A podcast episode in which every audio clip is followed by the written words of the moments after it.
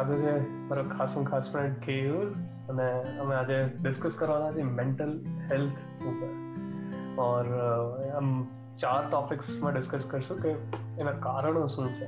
અને by mental health હું એ mean કરું છું કે તમને અલ્ઝાઇમર્સ કે પાર્કિન્સન્સ કે સ્કિઝોફેની એવી માનસિક બીમારીઓ નહીં but by mental health I mean depression હોય કે સ્ટ્રેસ હોય કે પછી બીજા કોઈ ડિસઓર્ડર્સ હોય, એની એની ઉપર આ ચર્ચા છે અને તેમાં ડિસ્કસ કરશું કે એના કારણો શું છે, સૌથી પહેલાં તો.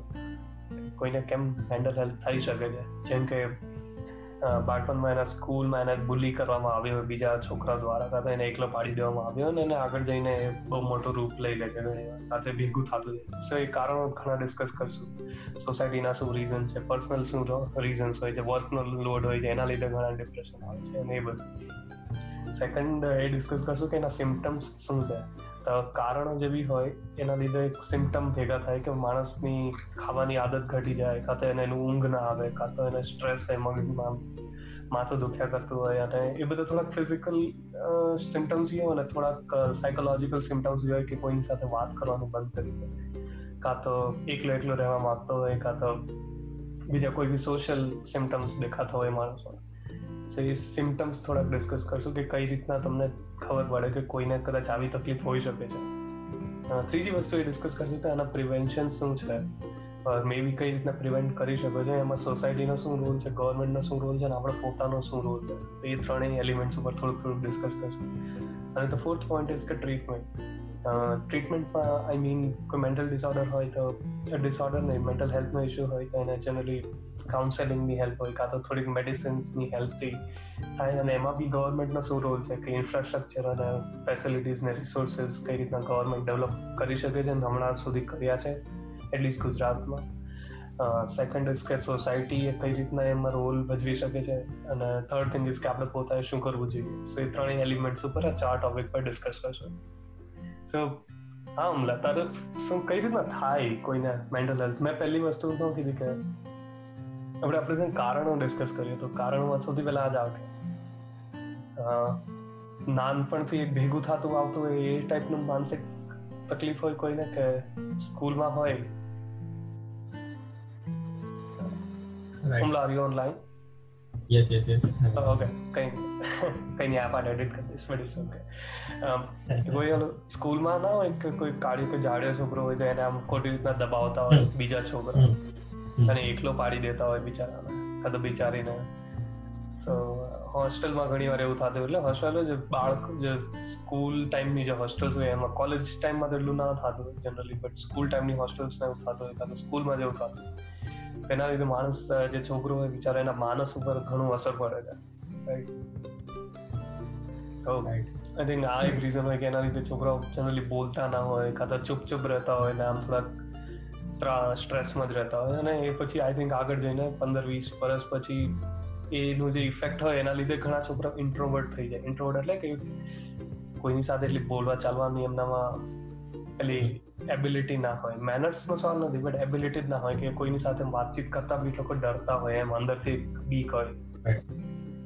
એ બધું ભેગું થતું જાય.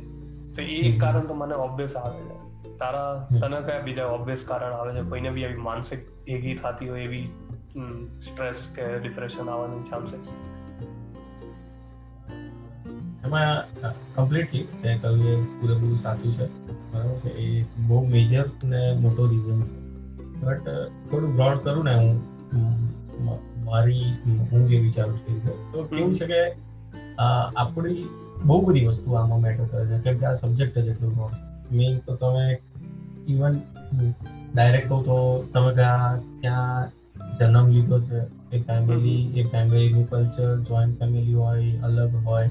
તમે મિડલ ક્લાસ હોવ કે અપર ક્લાસ હોવ કે લોઅર ક્લાસ હોવ પછી તમારું આસપાસનું સરાઉન્ડિંગ તમે કેવા એરિયામાં કઈ સોસાયટી વચ્ચે રહો છો? કેવા લોકો વચ્ચે રહો છો? કેવા ફ્રેન્ડ્સ સાથે રહો છો? પછી કેવી સ્કૂલમાં સ્ટડી કરો છો? બધું જ મેટર કરે તો મેઇન વસ્તુ એ છે એવું કહેવાય છે સાયન્ટિફિકલી કે પાંચથી સાત વર્ષનું બાળક થાય ત્યાં સુધી એની મેન્ટલ હેલ્થ ડિસાઇડ થઈ જાય. અને હું પણ માનું છું જેમ કે આપણે બહુ જ ક્લિયરલી જોઈ શકીએ છીએ કે આજની જનરેશનમાં જે બેબી તારા ઘરમાં પણ છે મારા ઘરમાં પણ છે.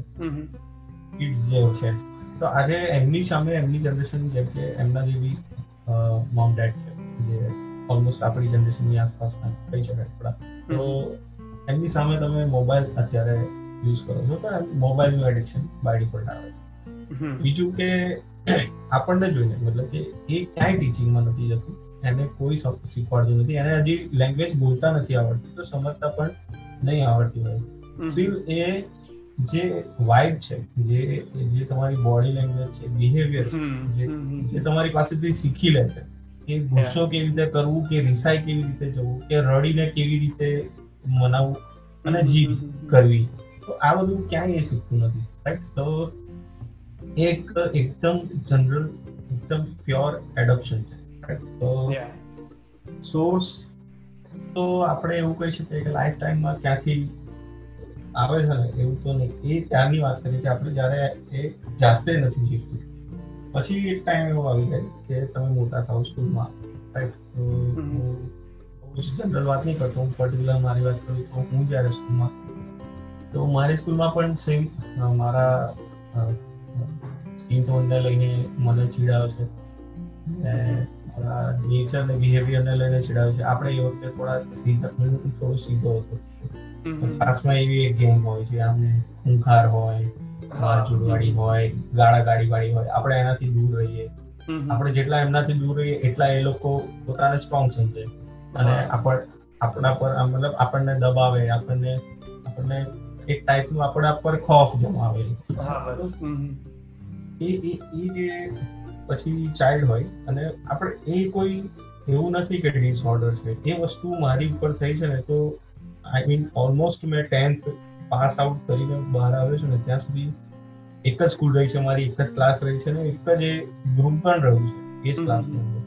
તો એ લોકો ડિસાઈડ કરી નાખે મારો નેચર કે હું કેવી રીતે કે એ ટાઈપના લોકો મારી સામે આવે તો હું એનું શું રિએક્ટ કરું? હવે એ ડિપેન્ડ કરી જાય કે મારું જે સર્કલ છે કે મારા જે ફ્રેન્ડ્સ છે જેમની વચ્ચે હું રહું છું એ એ મને કઈ રીતનો સપોર્ટ કે કઈ રીતનું એ ક્રિએટ કરે છે? આઈ મીન એ ટાઈમે કોઈ બી છોકરો કે એ હશે તો એ રીતે શીખશે. કે હેલો હા. એટલે એ કેવું હશે કે, જેમ કે ગ્રુપ છે, તો એ ગ્રુપ એને ચીડાવે છે કઈ બી કરે છે. તો તમારું જે ગ્રુપ છે, એમના, એમાં બી તમે જોશો ઓબ્ઝર્વ કરશો કે એ લોકો કાં તો ઇગ્નોર કરે, કાં તો સામે જવાબ આપે, કાં તો પછી કોઈ બીજી બી ટેકનિક કરશે. જે એ લોકો કરશે, એ તમે એડોપ્ટ કરશો.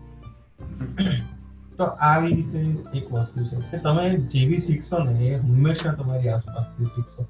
તો તમે કયા સરાઉન્ડિંગમાં છો?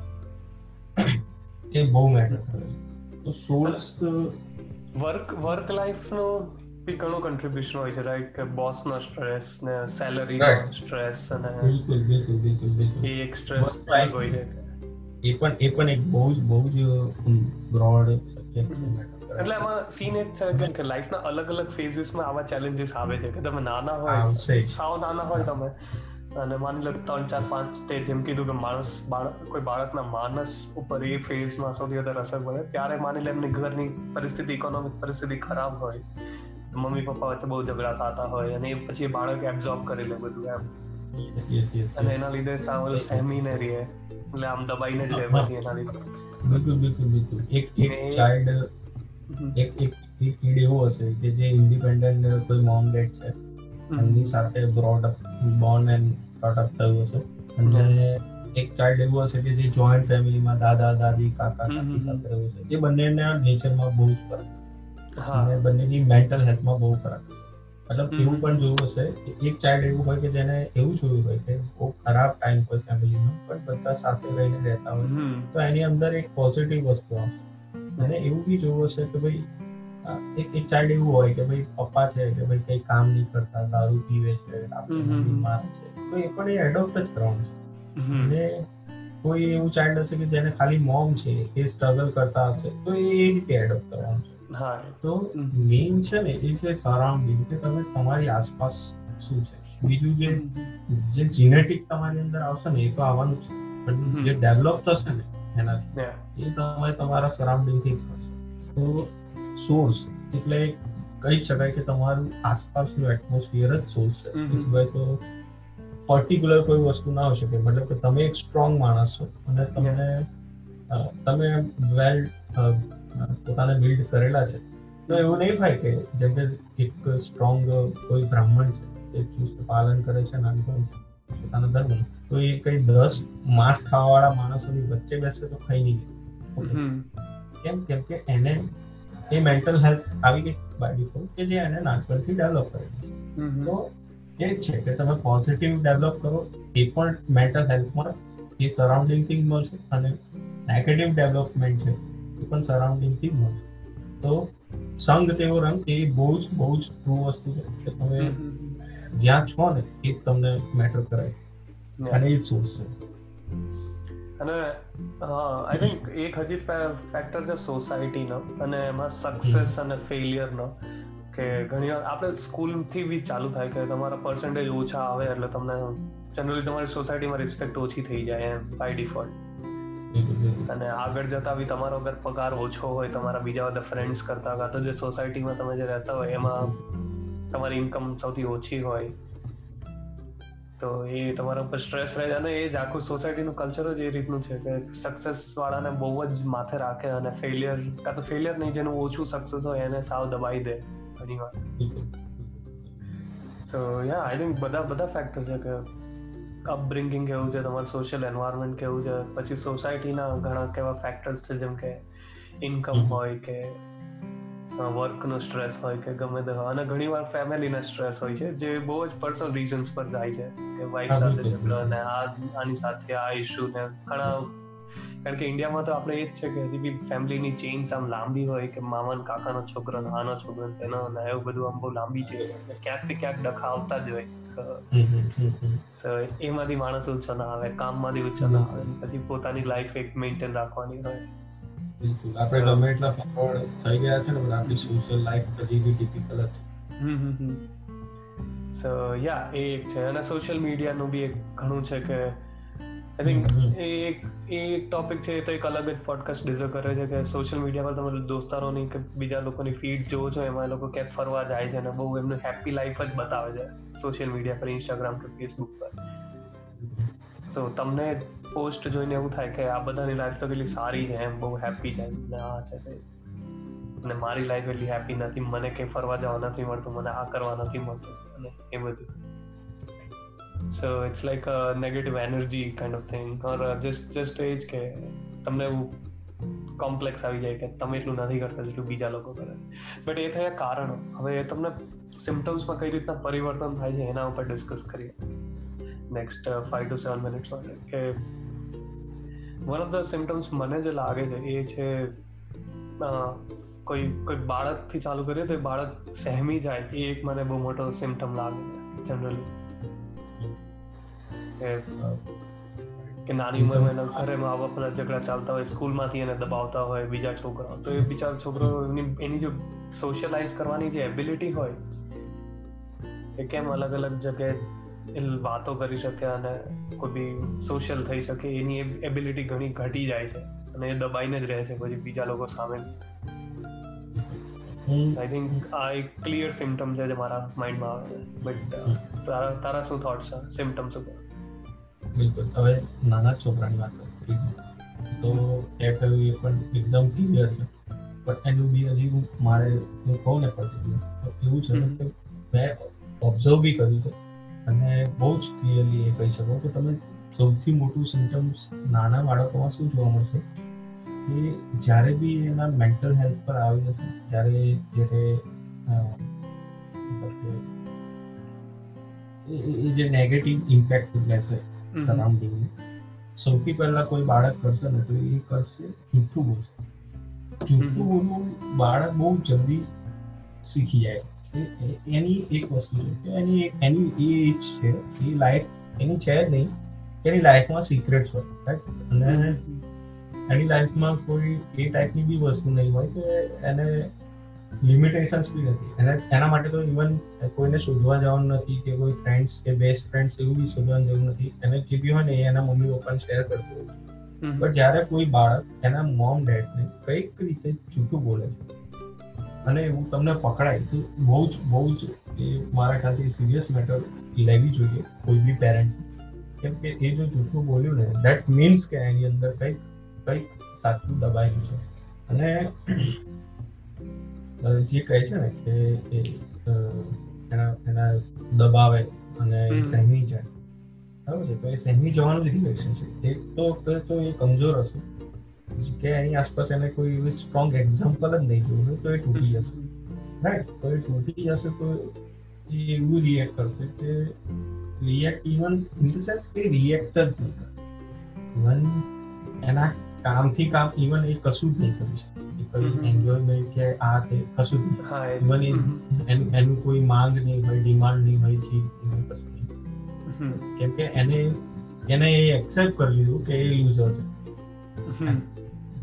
એ પોઈન્ટ પર આવી જશે. અધરવાઇઝ જો એ- સુધી. હા.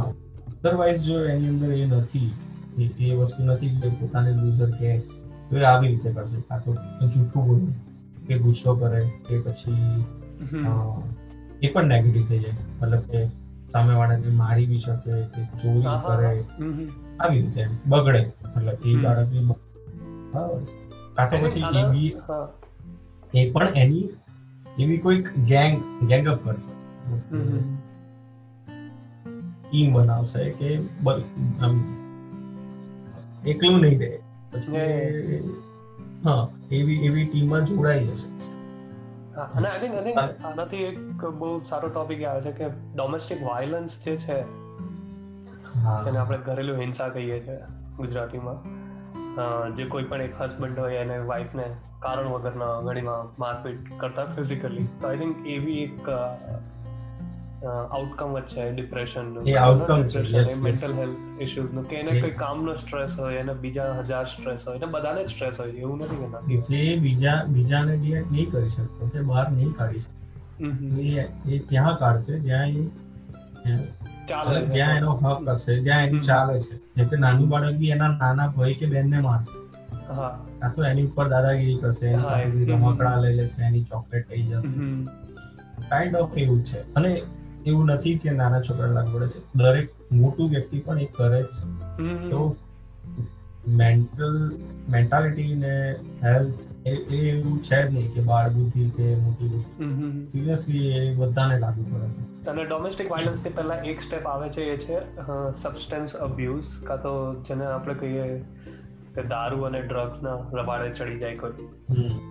તો ઘણીવાર લોકો માની લો ઇન્કમ નો ઇશ્યુ હોય કાં તો બીજો કોઈ સોશિયલ ઇશ્યુ હોય તો એના લીધે એને દારૂની લત લાગી જાય અને આલ્કોહોલ કાં તો ડ્રગ્સ કાં તો બીજું કોઈ પણ બીજું કોઈ વ્યસન લાગી જાય.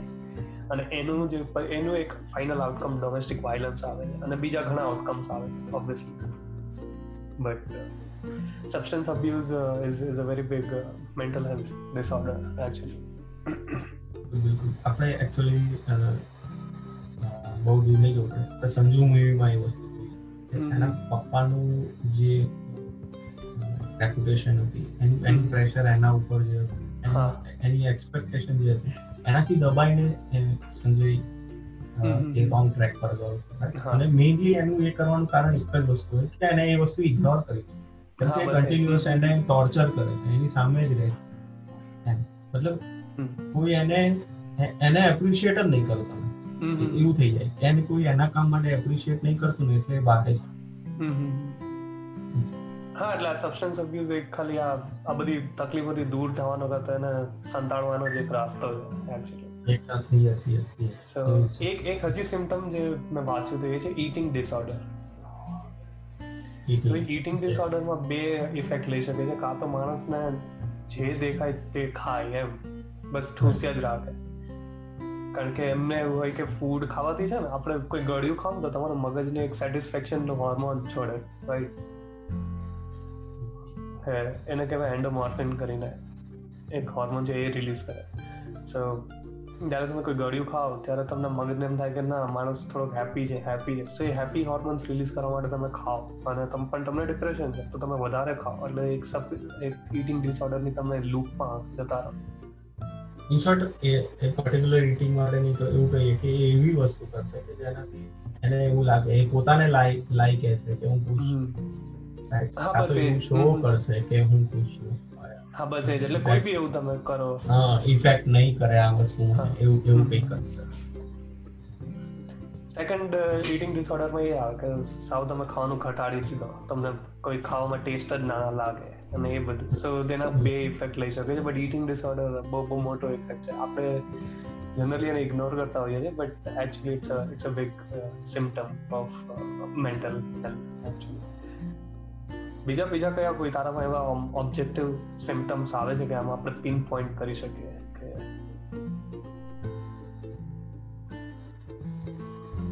મેજર હું કહું કે આ આ જનરલાઇઝ થઈ જશે. કેમ કે મેં કહ્યું ને કે જૂઠું બોલવું, તો એ પોતાનાથી જૂઠું બોલવું હોય કે લોકોથી જૂઠું બોલવું હોય, કે પછી બીજાથી જૂઠું બોલવું હોય, કે કોઈ વસ્તુ છુપાવી હોય કાં તો પછી હોય એના કરતાં ઉલટી બતાવવી હોય. કે કોઈ માણસ પોતાને વધારીને ચડાવીને બી પોતાને શો કરવા માંડશે મતલબ તમે ત્યાં હમ. ઊભા રહો. અને એ લોકો તમારા કોલેજમાં આવું ખાસ થતું હોય છે. ત્યારે તમે ટ્વેલ્થમાંથી પાસ થઈને કોલેજમાં પહોંચો એટલે તમને બિલકુલ બી નથી ખ્યાલ કે ત્યાં આગળ શું છે. તો કેવું હોય કે તમે સ્કૂલ લાઈફ સુધી કેવું હોય કે તમારી સાથે તમારું ગ્રુપ હોય. અને બધાની વચ્ચેનું ટોક ને કે ને એક એક આપણે સેન્સ કહીએ જે આપણે સેન્સ ઓફ હ્યુમર એક પકડીએ ખાલી કોમન જ્યાં મેચ થતી હોય ને ત્યાં તમે રહ્યા છો. હવે તમે એકદમ ન્યૂ એન્વાયરમેન્ટમાં આવો અને એવી જગ્યા આવો જ્યાં આગળ તમે તમે પોતાની સેલ્ફ રિસ્પેક્ટ ઓલરેડી ડેવલપ કરી લીધી છે. તમે એ સ્ટેજ પર છો. તો તમે જ્યારે બી કોલેજમાં આવશો ને તો તમે આજુબાજુ ફરશો અને જોશો પહેલા લોકોને ઓબ્ઝર્વ કરશો. અને તમે એ જ શોધશો કે તમારી ટાઈપનું સેન્સ કયા એરિયામાં તમે ત્યાં જઈ અને જો તમે એવી જગ્યાએ ઊભા છો કે જ્યાં આગળ લોકો તમારા સબ્જેક્ટની આઉટ ઓફ કોઈ વાત કરે છે? મતલબ કે એમની કોઈ વાત કરે છે? તો તમે એમાં હામાં હા કરશો કાં તો પછી લાઈક તમે એ રીતે પ્રિટેન્ડ કરશો કે હા દેટ મને એ ખબર છે કે પછી મેં બી એમાં એમ. એ તમને ખાસ જોવા મળશે. મતલબ કે તમે મિડલ ક્લાસ છો તમે પૈસાવાળા ગ્રુપમાં ઊભા છો. તો એ લોકો શું કરશે? કે એ લોકો વાત કરે યાર ગોવા ગયા હતા દીવ ગયા હતા આમ ગયા હતા. તો એને જરાય વાર નહીં લાગે એ જૂઠું બોલતા કે હા ભાઈ હું બી ગયો છું આબુ ગયો સિમલા મનાલી ગયા હતા આમ ને આમ. તો એ એ- રીતની વાત છે. આમ પર્ટિક્યુલર કોઈ ડિસઓર્ડરની વાત નહીં પણ મેઇન જે વસ્તુ છે ને કે લાઈ અને સચ્ચાઈથી ભાગવું એમ. એ- પોતાની જાતને અનુષ્ઠાવ- એક્સેપ્ટ ના કરી શકતા હોય ઘણી વાર. એ accept લેવલ ના સુધીનું કરવું. એ- એ- એ પોતાની જાતને બી હોય કે સામેવાળું વસ્તુને બી હોય કે ટાઈમને બી ના કરી શકતા હોય કે સિચ્યુએશનને બી એક્સેપ્ટ ના કરી શકતા. એકચ્યુઅલી આ તો છે આપણે. મેન્ટલ હેલ્થ બી આપણે એને જ કહીશું ને કે કોને કહેવાય મેન્ટલ હેલ્થ તો આ બધી વસ્તુ તમે એક્સેપ્ટ કરજો okay. I agree. And I think this this takes us to the third topic actually આપણે એવું પહેલા ડિસ્કસ કર્યું હતું કે પ્રિવેન્શન પહેલા ડિસ્કસ કરશું પછી treatment but I think treatment પહેલા ડિસ્કસ કરશું બીકોઝ આપણે જે રીતે હમણાં ડિસ્કસ કર્યું કે કઈ રીતના થાય એના શું કઈ રીતના ખબર પડે કાં તો કઈ રીતના એના આઉટકમ્સ આવે કઈ રીતના એ બહાર આવે તમારી. આઈ થિંક થર્ડ થિંગ એ ડિસ્કસ કરીએ કે કઈ રીતના આને ટ્રીટ કરી શકાય કે કોઈને Treat થઈ ગયું છે. થઈ ગયું છે હા કાં તો એ ફેઝમાં છે એને ટ્રીટ કઈ રીતના કરી શકાય. અને પહેલું સૌથી કોમન જે મેન્ટલ હેલ્થની જ્યારે બી વાત આવે ને, ગમે ત્યારે યુએસમાં અહીંયા હોય કે ઇન્ડિયામાં હોય એ છે કાઉન્સેલિંગ કાઉન્સેલિંગ આ તો જે થેરપી જેને કહેવાય, એમાં બેઝિકલી કે ઘણીવાર લોકો બહુ એટલા એકલા હોય અને એમને કોઈ સાંભળવા વાળું ના હોય, કાં તો એવું એમને હોય કે એમને આખી એમની લાઈફ સ્ટોરી કોઈને કહેવી છે. બટ કોઈ અંગત માણસને નથી કહેવી બિકોઝ એમાં ઘણા એવા ઇશ્યુઝ હોય છે. સો એ થેરપીમાં એ માણસ તમને ખાલી સાંભળે, બસ. એક ડોક્ટર હોય he or she is a professional person એમની પાસે જે ડિગ્રીઝ અને સર્ટિફિકેટ્સ હોય so so they are qualified to do that એ તમને સાંભળે. અને એ તમને સજેશન્સ ના આપે ઓબ્વિયસલી એ ખાલી તમારી વાત સાંભળે જેથી તમારે જે મગજની અંદર જે તમને એવું હોય જેવી તમને સ્ટોરી કેવી હોય હા એ બહાર આવે અને તમે થોડાક રિલેક્સ થાવ એટલીસ્ટ તમને એવું લાગે કે કોક તો છે જેને તમારી વાત સાંભળી. કારણ કે આ મેન્ટલ હેલ્થનો ઇશ્યુ એ લેવલ સુધીનો હોય કે એવું કોઈ નથી દુનિયામાં જેને મારી તકલીફ ખબર છે રાઈટ એટલે જ તો મને તકલીફ છે. So counselling helps in one way એ રીતના. અને તો જે બે હજાર ચારના જે વર્લ્ડ હેલ્થ ઓર્ગેનાઇઝેશન રિપોર્ટની વાત કરતો હતો, એમાં હતું કે ગુજરાત ગવર્મેન્ટે જે બે હજાર ચારથી બે હજાર છ વચ્ચે જેટલો બી મેન જેટલો બી હેલ્થ સર્વિસીસ પાછળ ખર્ચો કર્યો હોય, જેમ કે ગવર્મેન્ટ હોસ્પિટલ્સોને ઇમ્પ્રૂવ કરવાનું હોય કે એનો જે પાછળનો ખર્ચો હોય વેક્સિન્સ પાછળનો ખર્ચો એ બધા જે ટોટલ ખર્ચો હતો, એનો એક પર્સન્ટ જ મેન્ટલ હેલ્થ રિસોર્સિસ પાછળ ખર્ચ કર્યો હતો. આ પંદર વર્ષ પહેલાંની વાત છે બટ આઈ થિંક હમણાં બી પર્સન્ટેજ અરાઉન્ડ એટલું જ હશે. ઇમ્પ્રૂવ થયો હોય તો સારું બટ રિસન્ટ રિપોર્ટ્સ છે નહીં મારી પાસે. બટ એ એ જ વસ્તુ છે કે ખાલી એક જ પર્સન્ટ આપણે અપ્લાય કર્યું છે. વેર એઝ જે વર્લ્ડ હેલ્થ ઓર્ગેનાઇઝેશન એક ગ્લોબલ રિપોર્ટ હતો, એના પ્રમાણે દુનિયામાં ચૌદથી પંદર ટકા કાં તો ચૌદથી સો ટકા લોકોને કોઈ પણ એક જાતની મેન્ટલ હેલ્થ તકલીફ હોય છે. ઇકોનોમિક રીઝનના લીધે હોય કે આર્થિક હોય કે માં, કે સોશિયલ ઇશ્યુ હોય, કોઈ પણ હોય, પણ એક જાતની કોઈ તકલીફ હોય જ છે. કાં તો જનરલી એવું સિમ્ટમ્સ એવા હોય છે. સો અગર ગુજરાતમાં પંદર ટકા લોકોને માનસિક રીતની બીમારી બીમારી ના નથી બટ કોઈ એક સ્ટ્રેસ છે ડિપ્રેશન કે એ રીતની એ લૂપમાં છે. પણ તમે ખાલી એક જ ટકો તમારો ટોટલ હેલ્થનો તમે એક જ ટકો ખાલી એના ઉપર ખર્ચો કરો છો. I think this is a big gap એમ. કે ગવર્મેન્ટ અને આમાં બી આપણે ત્રણ આસ્પેક્ટ ડિસ્કસ કરીએ કે ગવર્મેન્ટનો શું રોલ છે? તો આવી રીતે આમ ટ્રીટમેન્ટ સેન્ટર્સ ને કાઉન્સેલિંગ સેન્ટર્સ ઊભા કરવા. અને સોસાયટીનો રોલ શું છે? અને પર્સનલ રોલ શું તો તારા મતે ગવર્મેન્ટનો શું રોલ છે આમાં? તો ઓકે એ કહ્યું ને કે ગવર્મેન્ટ ગવર્મેન્ટના રોલ પર જવું એ પહેલા હું કહીશ કે મેટર કરે છે હજી બી ન્યૂઝ કે તમે મેન્ટલ હેલ્થ પર તમે ડિસ્કશન કરો છો. અને મેન્ટલ હેલ્થના ટ્રીટમેન્ટની વાત કરો છો. તો એમાં પણ મેન્ટલ હેલ્થ જ કામ કરવાની છે. વસ્તુ એ છે કે અહીંયા મેન્ટલ હેલ્થના સૌથી વધારે ચાન્સીસ જેમ કે આખો ગયો ચૌદ પંદર ટકા વોટ. મને હજી બી કહું તો બહુ ઓછું લાગે છે. અગર અહીંયા આપણે પર્ટિક્યુલર ઉઠાવશો ને એ વર્લ્ડ વાઇડ છે તો મે બી એવરેજ હશે. પણ અહીંયા હું કહું ને તો એ બહુ બહુ વધારે. કઈ રીતે કહી શકીએ કે અહીંયા જે પ્રોફેશનલ લાઈફ અને સોશિયલ લાઈફનું જે અહીંયા એક મિક્સર છે. એ એટલું ટિપિકલ છે કે આપણી જનરેશન અને જે જે આપણી એબિલિટી છે ને અત્યારે એ વસ્તુને હેન્ડલ કરવા માટે કેપેબલ નથી. મતલબ કે અહીંયા આગળ કોઈ બી એક person because of the surrounding કે એ કાં તો પ્રેક્ટિકલ જ રહી શકે છે કાં તો સોશિયલ જ રહી શકે. કેમ કે તમારી આસપાસના લોકો તમને નહીં રહેવાના રાઈટ હું એક રીતે કહું કે બે બે કેસ કહું. એક આપણે નામચીન આપણા એક્ટરનો કેસ છે જ કે આટલા મોટો એક્ટર હતો રાઈટ તો એને એવું જ કીધું અને જસ્ટ હમણાં રિસેન્ટલી વાત કરું કે આ એક વીક પહેલા જેવી એક આ નામ લઈ લેતો કે આપણા સોશિયલ મીડિયાના એક સુપરસ્ટાર ગર્લ છે જેનો જેનો કેસ ચાલે છે કે ભાઈ એના એનાથી બાય ડિફોલ્ટ પણ કે કઈ બી હશે એના એનાથી એની પર્સનલ શેર થઈ ગઈ સોશિયલ મીડિયા પર ને જેના લીધે એ હવે બહુ કોન્ટ્રોવર્સી છે. ઇન ધેટ કેસ સુશાંતને લાઈફમાં શું તકલીફ હતી ને વી ડોન્ટ નો બરાબર છે? હજી બી એટલી કમ્પ્લીટલી આપણને નહીં ખબર but that person to that step okay જ્યારે એક ગર્લ છે ઇન્ડિયન આજની જનરેશનની આ કલ્ચરની જેની પર્સનલ વીડિયો વાયરલ થઈ ગઈ છે જે લોકો રાઉન્ડ એન્ડ રાઉન્ડ જોવે છે લોકો એના ઉપર બિઝનેસ કરી રહ્યા છે અત્યારે વાયરલ કરીને. એ ગર્લને એ ગર્લે હજી એ સ્ટેપ નહીં તો ગેપ કેટલો મોટો છે? મતલબ કે હવે આ આ આ એક્ઝામ આ ગેપ મેન્ટલ હેલ્થમાં બહુ મોટી છે. એટલે કે સુશાંતની પછી અને બીજી એક વસ્તુ શું છે? ખબર છે? આનું કોઈ મેઝરમેન્ટ નથી. આનું કોઈ ટેસ્ટ નથી. બરાબર છે? અને અહીંયા એવું કલ્ચર કે માહોલ બી નથી કે અહીંયા આગળ તમે સામેથી જઈને કહેશો કે મને કોઈ મેન્ટલ અને આઈ થિંક ધીસ તે તે જે વાત કરી એ નેક્સ્ટ ટોપિક કાં તો નેક્સ્ટ ટોપિક નહીં નેક્સ્ટ જે આસ્પેક્ટ છે એના ઉપર મસ્ત ટ્રાન્ઝિશન કરે છે કે સોશિયલમાં જે રૂઢી રૂઢી ને બટ જે સ્ટિગ્મા કહેવાય કે કોઈને ડિપ્રેશન હોય ને તો આપણે એને કહીએ કે આ છોકરો માનસિક છે એવું કહી દઈએ છીએ સીધા યસ યસ યસ કે આ તો લબડો છે તો પોઈન્ટ પોઈન્ટ પોઈન્ટ એ છે કે એ ડેવલપ ક્યારે થશે?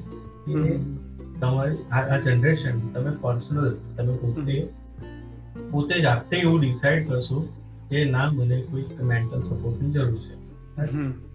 જે ફોરેનમાં તું કહે છે કે ત્યાં આગળ જે counselling trust me by that matters too much counselling એક બહુ જ બહુ જ બહુ જ મોટું કહેવાય ટ્રીટમેન્ટ કહેવાય આ મેન્ટલ જેવી તકલીફ હોય એના માટે. ઓકે એ વસ્તુ એ કોઈ કેમિકલ ડોઝિંગ કે દવાથી નહીં થાય. મેન્ટલ છે. એ મેન્ટલ રીતે જ સોલ્વ તો કાઉન્સેલિંગ એક સોર્સ પર જ અટેક છે. કે તમે તમારી અંદરથી તમારા દિમાગમાંથી એને બહાર નીકાળો ને તો એ તમને અંદર અસર કરશે.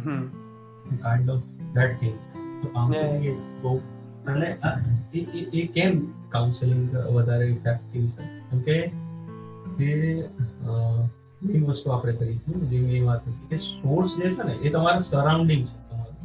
બરાબર છે? એટલે જો સોર્સ જ સરાઉન્ડિંગ છે ને તો તમારે એની ટ્રીટમેન્ટ સરાઉન્ડિંગમાંથી તમને નહીં મળે. તમારે એકદમ એ સરાઉન્ડિંગની બહાર જવું હા એ. ત્યાં કોઈ વ્યક્તિ પાસે કે જેને તમારી વિશે કઈ જ ખબર નથી.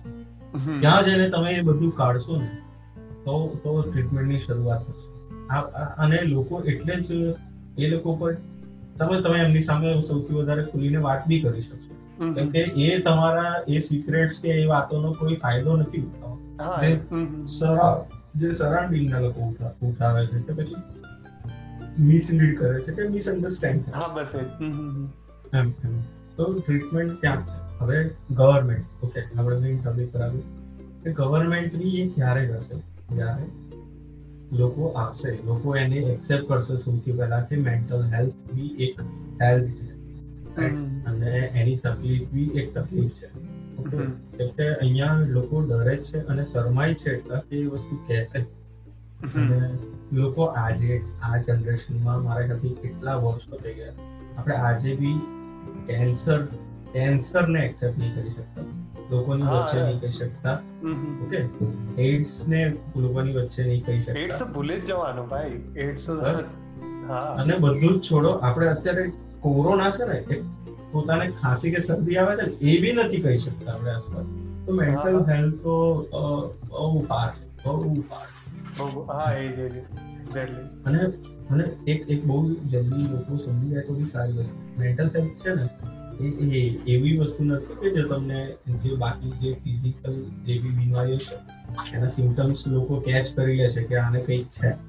મેન્ટલ હેલ્થ એટલી જલ્દી કેચ નથી થવાનું. હજુ થઈ શકતું હોય તો સુશાંતને અત્યારે આવું નહીં કરો.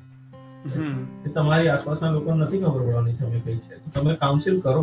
તમે પોતાની જાતને. કેમ કે એક જ રસ્તો રહ્યો ને હવે કે બીજાને તો ખબર નથી પડવાની. that means કે તમારે જાતે સામે હા બસ એ સેલ્ફ ડાયગ્નોસિસ જેવી વસ્તુ છે. સેલ્ફ સેલ્ફ ડાયગ્નોસિસ તમે તમે પોતે જ ડિસાઈડ કરો કે તમારે હેલ્થની જરૂર છે.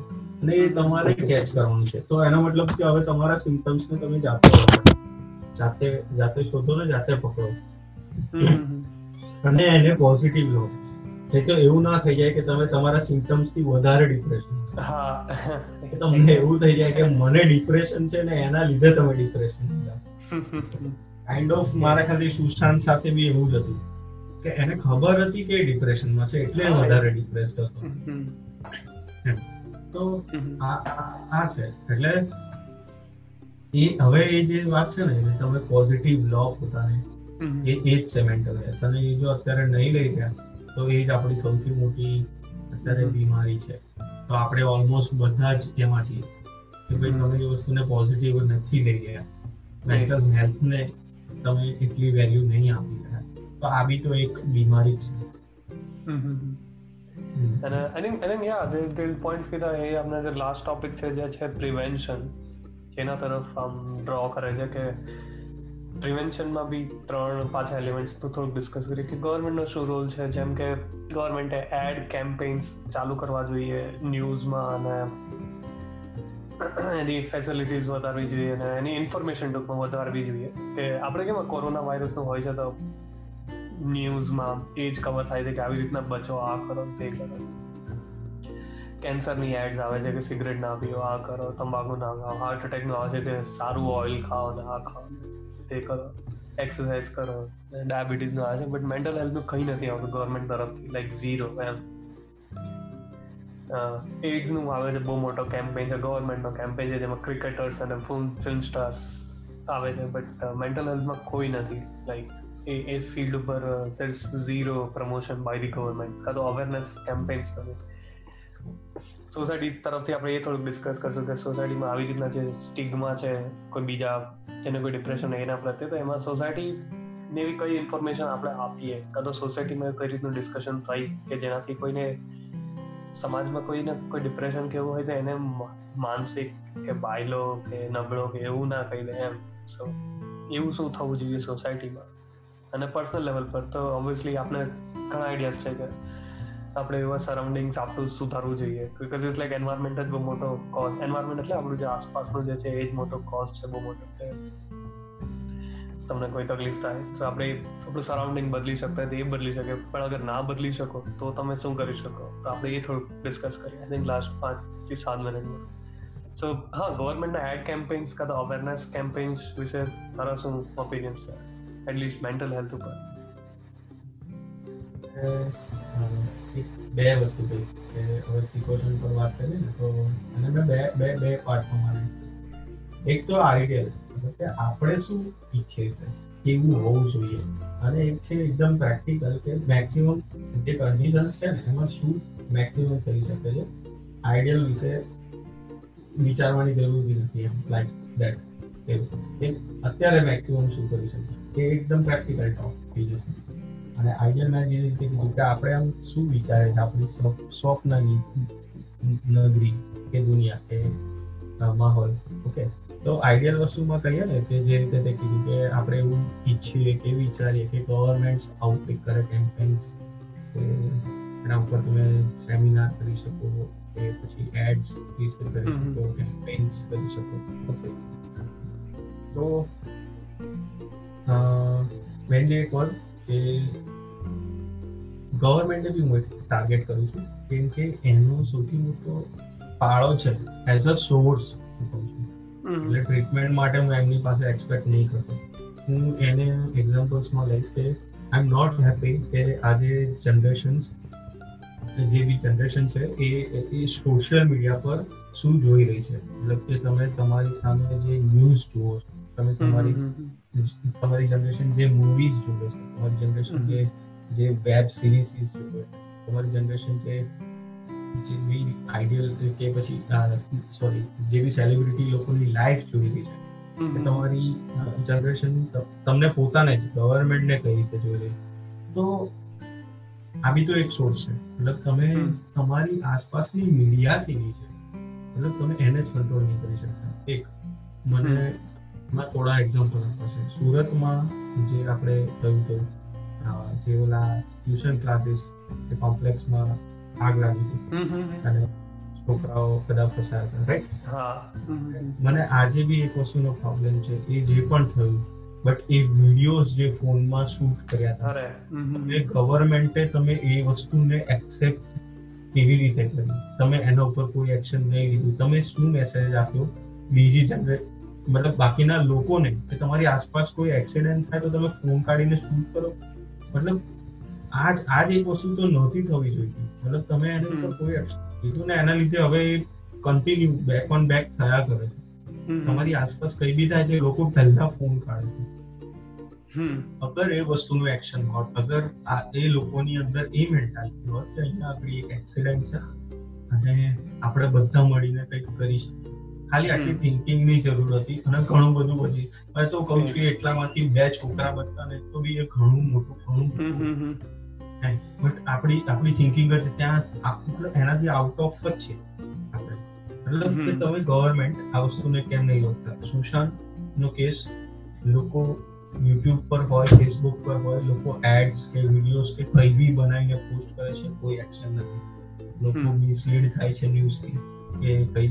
અને એક વસ્તુ જે મેન્ટલ હેલ્થ વાળા છે એમના સુધી એ વસ્તુને તમે હેન્ડ ટુ હેન્ડ આપીને કેમ એમને વધારે મેન્ટલ કરો? ટિકટોક આપણે જાણવાની એપ છે જેને એના ઘણા સારા ટૂલ્સ છે એના ફાયદા જેટલા પોઝિટિવ ગણો એટલા થઈ શકે એટલું છે. ઓકે આપણે એક બહુ બ્રોડ વાત કરીશું આપણે ખબર છે ને કે ડેવલપ અને ડેવલપિંગ કન્ટ્રીઝ માટે બંને માટે બહુ અલગ અલગ હતું યુનાઇટેડ નેશન્સ એને લઈને આપણે બહુ લડ્યા હતા કે બંને માટે રૂમ અલગ કેમ તો એ બહુ જ પ્રેક્ટિકલ વસ્તુ આપણને સમજાતી હતી કે કેમ. તો એવું જ હતું કે ડેવલપ્ડ જનરેશન હોય અને ડેવલપિંગ જનરેશન હોય બંનેમાં ફરક હોવો જોઈએ. એમ તમે એ વસ્તુને કંટ્રોલ કરો. મતલબ તમે એ એ વસ્તુને ત્યાં સુધી ના આપો એટલી આગળ ના વધવા દો. તમે હ્યુમન મેન્ટાલિટી ની જે એબિલિટી છે એને કંટ્રોલ કરો ને. વસ્તુ. કે ગવર્મેન્ટ શું કરી શકે છે આની જગ્યાએ ઓકે બહુ સારી વસ્તુ કહું. લોકડાઉનની અંદર ટીવી પર ખાલી રામાયણ આવવાથી લોકોને ઘણો ઓકે તો આ આ સોર્સ આપણી પાસે આન્સર પહેલેથી છે. અગર અગર એ વસ્તુ ના હોત ને આખો બે મહિના સુધી લોકો જો વેબ સિરીઝ જોવો એવું કરે તો એમની મેન્ટલ હેલ્થ પર ઘણો ઘણો અસર થવાનો છે જે લોકો હું માનું છું કે જે લોકોએ રામાયણ જોઈ છે ને એને એનો ટાઈમ બગાડ્યો નથી રાઈટ ઇવન એમની થિંકિંગમાં થિંકિંગ બી બગાડી નથી. પોઈન્ટ એ છે. બીજું કે તમે તમારી જનરેશનને શું આપી રહ્યા છો? તો પોઈન્ટ છે કે તમે એમની સામે જે બી લોકો છે ઓકે એમની સામે પોઝિટિવ વસ્તુ લાવો પહેલા તો. ઓકે અને પોઝિટિવ નહીં લાવી શકતા ને તો નેગેટિવ વસ્તુને બેન કરો. એ એ ગવર્મેન્ટ કેમ ગવર્મેન્ટ પાસે એક્સપેક્ટ કરે છે? કેમ કે ઓથોરિટી છે. પછી એની માટે તમે લોકો પાસે એક્સપેક્ટ ના કરો કે તમે જજ કરો કયું સારું છે કે ખરાબ. એમ. અરે એ જોઈ છે ને યાર આપણે નહીં ફેસબુક પર લોગિન ફેસબુક નહીં કાં તો કોઈ પણ એવા ઘણા શોઝ હોય કાં તો ઘણી વેબસાઇટ્સ હોય જેમાં લોગિન થવા માટે તમારે એટીન પ્લસ હોય એવું બતાવવું પડે રાઈટ બટ તમે શું કરો એમાં એટીન પ્લસ લખીને જતા રહો બસ દેટ્સ ઇટ એમ. રાઈટ ઘણા ઘણી વેબ સિરીઝ છે રાઈટ સિક્રેટ ગેમ્સ હોય કે પાતાલ લોક હોય કે ઘણી એવી જેમાં બહુ બહુ બહુ જ એડલ્ટ કન્ટેન્ટ છે.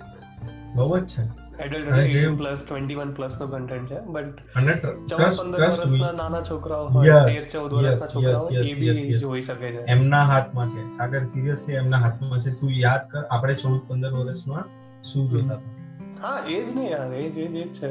ઓબ્વિયસલી કે સાયબર ક્રાઇમ પર કોઈ કંટ્રોલ નથી. યસ કે કોઈ હવે તો ઇન્ટરનેટ એટલું ચીપ થઈ ગયું છે કે કોઈના બધા પાસે સ્માર્ટફોન છે. આપણે જ્યારે સ્કૂલ ટાઈમ પર હતા બે હજાર સાત આઠ, છ, સાત આઠની વાત છે ત્યારે ત્યારે તો ડબલા ફોન હતા. ત્યાં તો ફોન જ નહોતા. એકચ્યુઅલી ઘરમાં એક જ ફોન હોય પપ્પા પાસે.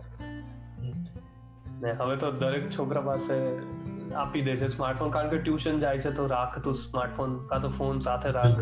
ક્યાંક જરૂર પડે તો ફોન કરશો, કાં તો સ્કૂલ જાય છે તો ફોન સાથે રાખ ને એવું બધું છે. સો બધા પાસે ફોન છે અને ફોન છે તો ઇન્ટરનેટ ઓબ્વિયસલી છે ફ્રી નું. તો આઈ થિંક આ તાર પોઈન્ટ એ છે કે આ જે જે રોંગ કાં તો જે એવી ઇન્ફોર્મેશન કાં તો એવું વસ્તુ જે છે in the internet on the internet જે કોઈને બી મળી શકે બટ એ જ્યારે મળે ત્યારે તમારું માનસ પર બહુ જ ખરાબ અસર કરે. આપણે એને પ્રિવેન્ટ કરવાની જરૂર છે ઓબ્વિયસલી બહુ જ. એ ગવર્મેન્ટ પાસે હું એક્સપેક્ટ હા આઈ થિંક એ પાવર ગવર્મેન્ટ પાસે છે બટ કઈ લેવલ સુધી ઇમ્પ્લિમેન્ટ કરે છે that is very weak right now એમ અરે જે એડલ્ટ વેબસાઇટ્સ હોય છે એમાં તો એ જ ને આપણે વાત કરીએ. એટીન પ્લસ માગે છે એ લોકો લોગિન કરો. તો લોગિન બી નહીં ખાલી એમ એન્ટર થવા માટે વેબસાઇટ પર. બટ તમે ખાલી લખો છો કે હું એટીન પ્લસ છું અને બસ એટલું બીજું કઈ જસ્ટ ટીક કરીએ છે ને પ્રોસીડ કરીએ છે હા. ઘણી ઘણી વેબસાઇટ છે ઓબ્વિયસલી ફેસબુક પર બી એવું કંઈ નથી કે તમે નાના છો અને ફેસબુક વાપરો છો, તો બી તમારું એટલું એડ હોય કે તમને કોઈ મીમ્સ વાળા પેજ હોય તો એવું કંઈ સેન્સિટિવ કન્ટેન્ટ બતાવશે નહીં બતાવે, એવા કોઈ રૂલ્સ નથી ત્યાં પર સો સેમ વિથ ગૂગલ કે ગૂગલ પર બી તમે ગમે તે સર્ચ કરો, તમને મળવાનું જ છે. તમે સાત વર્ષના છોકરા હોય કે સત્તર વર્ષના હોય કે સિત્તેર વર્ષના હોય, તમને ગૂગલ પર તમે કંઈક સારો ખરાબ વર્ડ લખશો તો તમને એની બધું જ જે ફાઇન્ડિંગ હશે આવશે. એજ પ્રમાણે ફિલ્ટર્સ બહુ ઓછા છે. એકચ્યુઅલી બહુ ઓછા છે એજ પ્રમાણેના ફિલ્ટર્સ સો આઈ થિંક એમાં પેરેન્ટ્સ ગવર્મેન્ટ અને સોસાયટી બધો એક મિક્સ રોલ છે. અને જે મીડિયા છે એનો બી એક મિક્સ રોલ છે. હું તો એવું કહું છું કે ફિલ્ટર્સ તો છે. ફિલ્ટર્સનું તો તમે સ્ટ્રક્ચર ડેવલપ કરશો બટ એ કન્ટેન્ટનું ક્યાં છે? મતલબ તમે હંડ્રેડમાંથી નાઇન્ટી પર્સન્ટ તમે કન્ટેન્ટ જ એવું રાખશો. ટેન પર્સન્ટ પોઝિટિવ વાળો છે પછી લોકો પાસે પ્રોબેબિલિટી શું રહી કોઈ વસ્તુને ઓપન થઈને જોવાની. તમે આપણે યાદ કર કે આપણી પાસે કેટલા એવા સ્ટ્રોંગ મેન્ટાલિટી કરી શકીએ કે પોઝિટિવ મેન્ટાલિટી રહે. આપણે એવા કન્ટેન્ટ્સ આપણે જોયા છે આપણી જનરેશનમાં કે કાર્ટૂન્સ હોય કે સિરિયલ્સ હોય કે મૂવીઝ હોય. બરાબર છે? આજે તમારી નવી જનરેશનને વસ્તુ મળશે જ નહીં. તો એ લોકો એમની મેન્ટલ હેલ્થ કેવી રીતે સ્ટ્રોંગ રાખશે? ના તમારી પાસે એવા મૂવીઝ છે હવે. ના તમારી પાસે એવી even books I don't think so કે નવી જનરેશન બુક વાંચે છે. સિરિયસલી સિરિયસલી એકદમ સોશિયલ એમના હાથમાં ફોન છે એમના હાથમાં સિમ્પલ એક સિમ્પલ વસ્તુ આપણે આપણે જે વીડિયો ગેમ્સ રમતા હતા ને વીડિયો ગેમ્સ બી આપણી મેન્ટલ હેલ્થને બહુ હેલ્પ કરતી. હતી એમાં સ્ટ્રગલ હતું. ઓકે તમે એમાં વિનિંગ જોઈ શકતા હતા તમે સીપીયુ સીપીયુ આ જે ગેમ્સ બી એ એ ડેવલપમેન્ટ જ બનશે. હવે જસ્ટ એન્ડ જસ્ટ એન્ટરટેનમેન્ટ અને બિઝનેસ લોકોની નીડ શું છે ને એનો ધંધો કરો. હા બસ એ જ ધેટ્સ ઇટ મતલબ એટલું એટલું બધું જ બધી વસ્તુમાં સ્વાર્થ છે.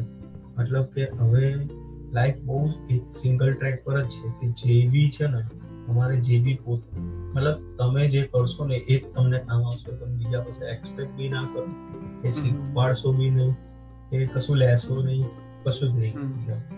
It's all up to you એટલે આપણે જે રીતે સોર્સમાં બી પોતાની પર કહ્યું કે તમે કઈ રીતે એડપ્ટ કરશો સિમ્ટમ્સમાં તો ચલો ઠીક છે કે આવશે. ટ્રીટમેન્ટમાં બી આપણે એટ ધી એન્ડ પોતાને જ કીધું કે ભાઈ આપણે જ ડિસાઈડ કરવાનું. આપણે પહેલા એક્સેપ્ટ કરવાનું છે કે મને એ વસ્તુ છે.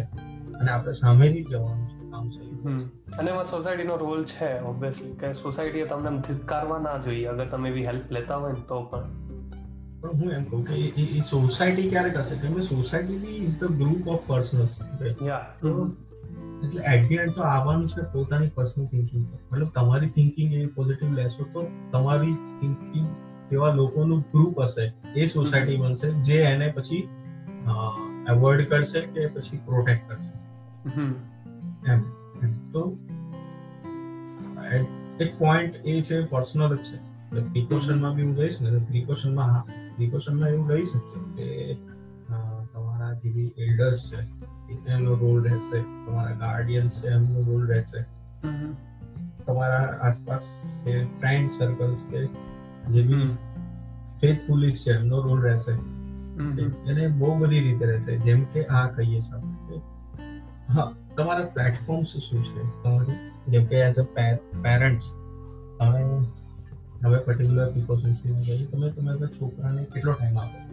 તમે એની સાથે બેસો છો કે એને સાંભળો છો કે એને બોલવાનો ટાઈમ આપો છો કે એની એની એક્ટિવિટીઝ તમે કંઈક એવી કરાવો કે એની અંદર જે કંઈક છે ને એ બહાર આવે. આપણે આપણે નોટ કર્યું છે તારા મારા ઘરે કે આપણે જમતી વખતે આપણા મમ્મી ને પપ્પા ચાલુ કરશે. રાઈટ એમના ટાઈમની કોઈ વાતો જેના પછી આપણે તરત આપણા કોલેજ કે આપણા ટાઈમની પ્રેઝન્ટની વાતો બહાર કાઢશું. ત્યારે થશે જ્યારે વસ્તુ થશે. હવે આની આ જનરેશન ચાલશે. મોમ ડેડ એની લાઈફમાં બિઝી રહેશે. તો નેક્સ્ટ જનરેશન ઇન્ડિપેન્ડન્ટ થઈ જશે. પછી એને પોતાની લાઈફ એ જાતે ડેવલપ કરીને એ પછી એના મોમ ડેડનું બિલ નહીં રહે. એ નહીં હા એટલે એને એવી કોઈ અટેચમેન્ટ ઓછી થઈ જશે અટેચમેન્ટ જતી જશે. અને જે લાસ્ટ પર વાત કરવી હતી એ છે કે આમ આપણે ઓવરઓલ એવી ઇન્ફોર્મેશન કઈ રીતના ફેલાવીએ કે કે જેનાથી લોકો મેન્ટલ હેલ્થને એઝ અ પોઝિટિવ થિંગ જોવે. અને એ ઇવેન્ચ્યુઅલી સોસાયટીમાં આવશે જ ઓબ્વિયસલી સોસાયટી શું છે? એમ તે કીધું એ રીતના ગ્રુપ ઓફ પીપલ જ છે ને રાઈટ તો આપણે દરેક લોકોને એ રીતના એજ્યુકેટ કરીએ. તો આપણે આ વાત કરી કે it's like it's a personal issue અને પર્સનલ જ આમાં કેર લેવાની મેઇન જરૂર છે રાઈટ તમને જાતે ડાયગ્નોસિસ કરવાનું છે આમાં, ઘણી રીતના તો. અગર તમારું ફ્રેન્ડ સર્કલ સારું નથી, તો જાતે ડાયગ્નોસિસ કરવાનું. અગર તમારું ફ્રેન્ડ સર્કલ બહુ જ હેલ્પફુલ છે તો એ તમને એ રીતના સપોર્ટ કરશે જ કે તમે આઈડેન્ટિફાઈ કરશો કે ના, મને આ પ્રોબ્લેમ છે, મારે એની હેલ્પ લેવી જોઈએ. બહુ બહુ વેરી સિમ્પલ એઝ દેટ જ્યારે એવું ના હોય ત્યારે પર્સનલ ડાયગ્નોસિસ કરવું પડે બટ આપણે કલ્ચર કઈ રીતના એક ડેવલપ કરીએ કે એવી તો કઈ રીતના ઇન્ફોર્મેશન આપીએ કે બધાને આના ઉપર આઈડિયા બધાને આના ઉપર થોટ્સ આવે કે ના આ એક તો તકલીફ છે તો મારે આમાં હેલ્પ લેવી જોઈએ બેસિકલી તો ઇન્ફોર્મેશનનો ઇશ્યુ છે કે ડિસ્કશનમાં વાત નથી આવતી? બીકોઝ આપણે કેવું હોય છે ખબર કે નીચે સોસાયટી હું તો એક અપાર્ટમેન્ટમાં રહું છું, સુરતમાં.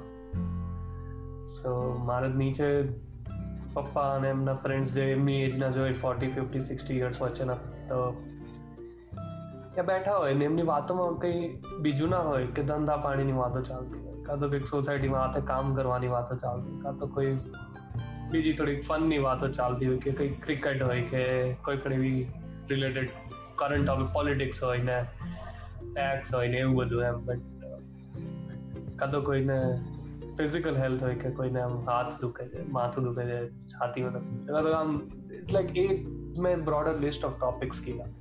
એમાં મેન્ટલ હેલ્થ જરાય નથી હોતું. કે ભાઈ કોઈ પણ એ મીટિંગ જ્યારે બેઠા હોય ને ગપ્પા વાળા તો ત્યારે કોઈ પણ એવું નહીં કે યાર મને આવી તકલીફ છે. રાઈટ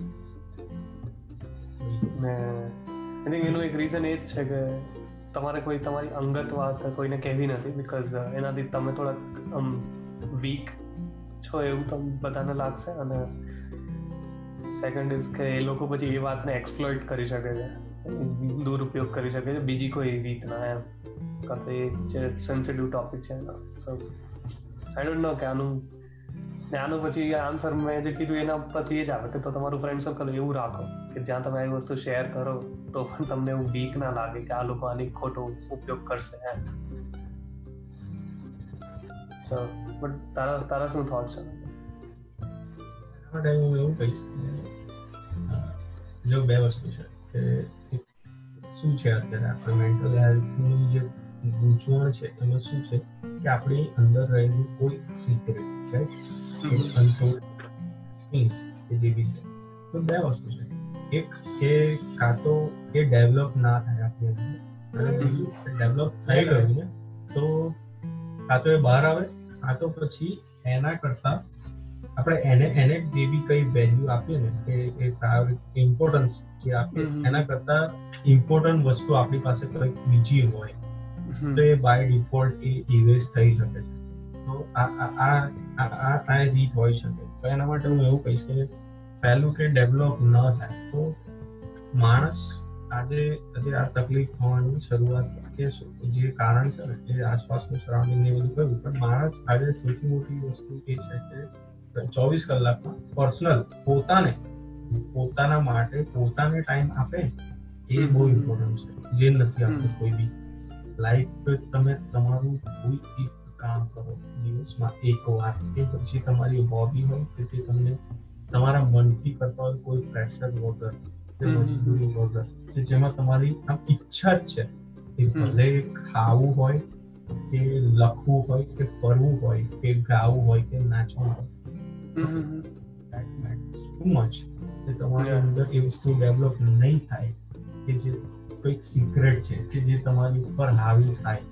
એટ ધી એન્ડ તમારી અંદર જે છે ને એ બી તમે છે તો તમે તમારી પોતાની જાતને ઓબ્ઝર્વ કરી શકો છો. આનું એક એક્ઝામ્પલ આપીશું. કોઈ બી પર્સન ટ્રાય કરી શકે. આપણા લિસનર બી અને તું બી કે આપણે એકદમ એકલા બેસો અને પોતાને પોતાને બધું મૂકી પોતાને એવું પૂછવાનું કે પોતાને ઓબ્ઝર્વ કરવાનું કે ચલ હું હમણાં શું વિચારું છું? And trust me you will be blank મતલબ કે કઈ જ વિચાર નહીં હોય તારા દિમાગમાં. તો પોઈન્ટ એ છે કે જ્યારે આપણે પોતાને ઓબ્ઝર્વ કરીએ છીએ ને ત્યારે બધું જ તમારી આસપાસથી ગાયબ થઈ જશે. તો આ મતલબ કે જે આપણા વિચારો છે ને એ ઇલ્યુઝન છે. જે આપણને આપણને લૂપમાં લે છે આપણને કંટ્રોલ કરે છે. કે આપણા બિહેવ કે રિએક્શન્સ ને બાઉન્ડ કરે છે. અને બીજી એક વસ્તુ છે કે આપણી અંદર એ ડેવલપ થઈ ગયું. એને બહાર કેવી રીતે કાઢીએ. તો એક છે કે તે કહ્યું કે આપણી આસપાસ આપણું સાથ એવો હોવો જોઈએ કે આપણે એવું સર્કલ એવું હોવું જોઈએ જ્યાં તમે શેર કરી શકો. અને બીજું મેં જે વસ્તુ કીધી કે એના કરતા બી ઇમ્પોર્ટન્ટ આપણી પાસે કંઈક હોવું જોઈએ. બરાબર છે? કે તમે પ્રોફેશનમાં એટલા બિઝી હો કે તમે કંઈક એવું કરો. What we are doing right ના મતલબ આપણે બી એક વસ્તુ એ જ કરીએ છીએ પોડકાસ્ટ ઓકે તો ઇઝ ધ થિંગ કે આપણે આપણી અંદરથી જ કંઈક કાઢ્યું છે અને ધેટ મેટર્સ ટુ મચ કોઈ બી કારણ વગર તમે કંઈક કોઈક વસ્તુ વિશે બોલો કે કંઈક કહો. તો એનાથી શું હેલ્પ થશે કે તમે થિંકિંગ કોઈ પર્ટિક્યુલર વસ્તુને લઈને પોઝિટિવ થિંક કરવાનો ટાઈમ આપશો પોતાને. મતલબ કે એ વસ્તુ તમને કંઈક શીખવાડવા માંગે છે ને એવું કે એ તમે બિહેવ નહીં કરવાનું.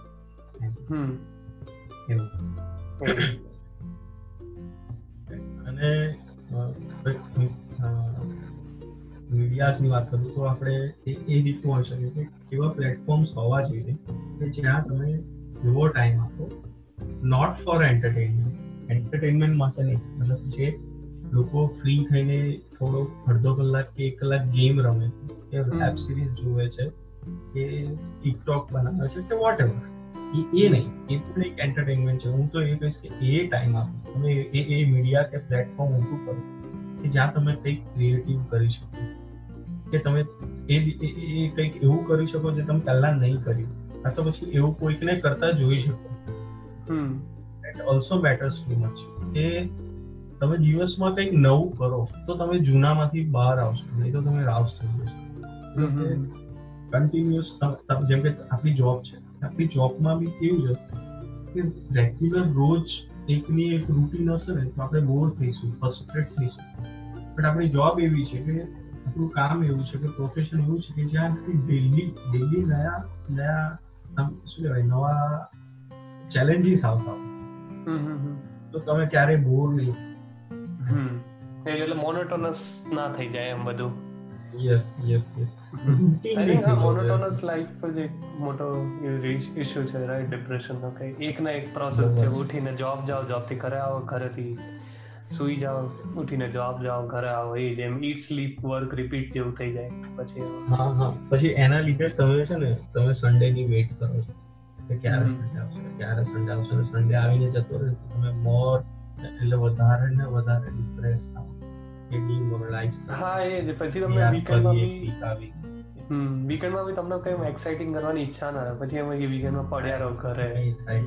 તો એ જ છે એ એટલે ડેલી તમે એ વસ્તુ નહીં કરો ને એ તો તમે નહીં કરી શકો. એ જ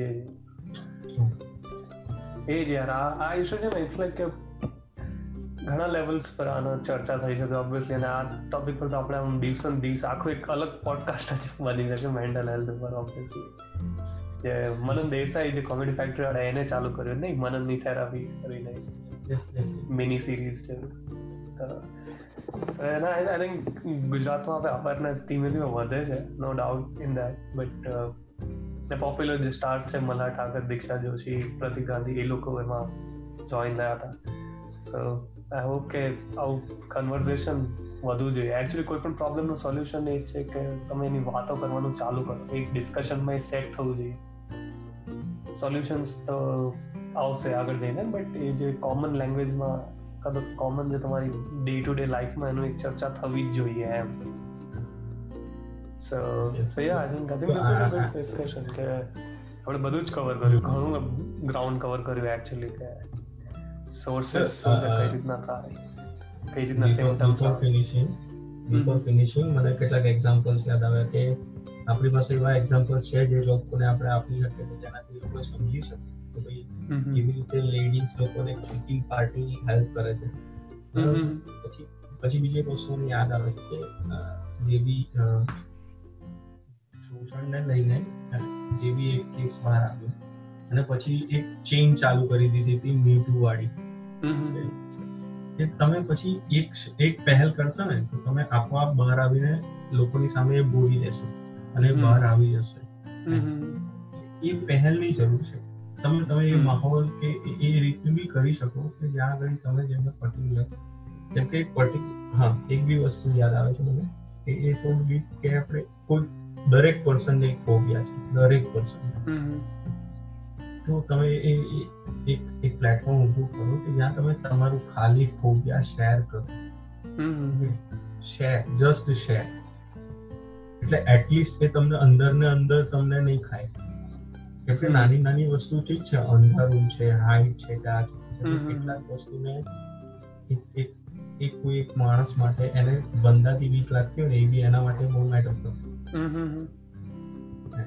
એટલે એ પણ એક દિવસ એના ઉપર બહુ હાવી થઈ શકે. એટલે પરિસ્થિતિમાં ક્યારેક કોઈ મુકાઈ જાય કે અગર એ લિફ્ટમાં છે. ક્લોઝ ક્લોઝ લિફ્ટમાં છે અને ત્યાં બે બંદા આવી જાય ને તો એ એ ખાલી એ જ સમજી શકે. એના માટે એ વસ્તુ એક એને પેનિક અટેક કહેવાય રાઈટ એક પેનિક થઈ જાય માણસ. અને પેનિકમાં એમની હાર્ટબીટ વધી જાય શ્વાસ ફૂલાઈ જાય ને ઘણી ઘણી આમ ફિઝિકલ તકલીફ આવી જાય માણસને. તો બધું બહુ જ છે. એવું નથી કે માણસ ડરી જાય. ડરી તો જાય પણ એના લીધે જ એની આમ શ્વાસ કદાચ ફૂલાઈ જાય ને બેભાન બી થઈ શકે છે ઘણી વાર સો રાઈટ આપણને નહીં કે આપ- આપણું આયુર્વેદ શું કહે છે? કે ભલે બીમારીઓ લાખો કરોડો હોય બરાબર છે? અને એનો બેઝ શું હશે? રક્ત પિત્ત અને વાયુ એવું જ છે આ. એટલે આપણે એકદમ બેઝિક વાત કરીએ. કે એ જ છે મેન્ટલ હેલ્થ શું છે? તો તમારું સરાઉન્ડિંગ તમારું એના પરનું રિએક્શન ને તમારું એક્સેપ્ટન્સ બસ. This line is a good line to end the episode actually કે બસ જે જે કોઈ બી આટલી બી તમે ઘરમાં ઘણી કલાકોની ચર્ચા કરો બટ એનું એન્ડ તો ત્રણ ચાર ઇશ્યુઝ ઉપર જ આવીને અટકી જાય છે, at the end.